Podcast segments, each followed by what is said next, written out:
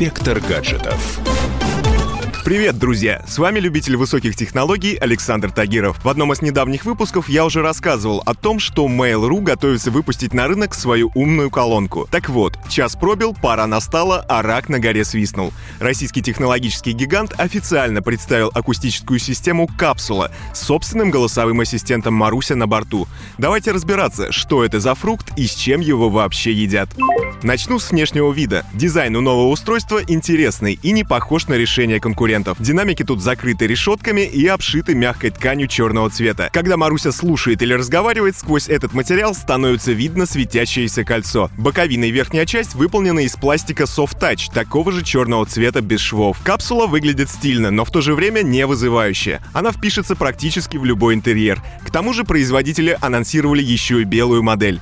Физических кнопок тут немного, всего одна. И она отвечает за отключение всех микрофонов. Управлять девчонкой из коробчонки можно либо голосом, либо с помощью сенсорной панели на верхушке устройства. Подключение к телефону занимает от силы пару минут. Но для начала вам придется загрузить приложение Маруся, а затем зарегистрироваться через аккаунт ВКонтакте или почту Mail.ru. Если у вас нет ни того, ни другого, войти можно просто по номеру телефона.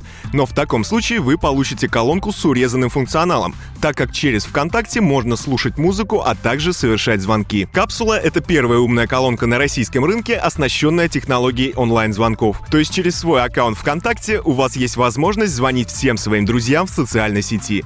Несмотря на то, что капсула только выходит на рынок, Маруся не обделена способностями и отлично справляется как с простыми вопросами, так и со сложными формулировками. Она может рассказать о том, кто такие кенгуру и даже поработать в роли калькулятора. С включением музыки тоже никаких проблем. Колонка может найти практически любой трек, если он есть в базе ВКонтакте. Помощница умеет также выбирать песни под настроение. Если день не задался, а за окном хлещет дождь, скажите ей поставить грустный плейлист. И щемящие душу треки Джеймса Бланта и Адель заполнят ваши уши. Если же у вас есть желание поразвлечься, то виртуальная подружка знает с десяток игр, но только приличных. Различные викторины, города, ерундопель, верю не верю и многие другие. Ну а в будущем колонка научится взаимодействовать с детьми. Она сможет рассказывать сказки и в целом сможет заменить настоящую няньку.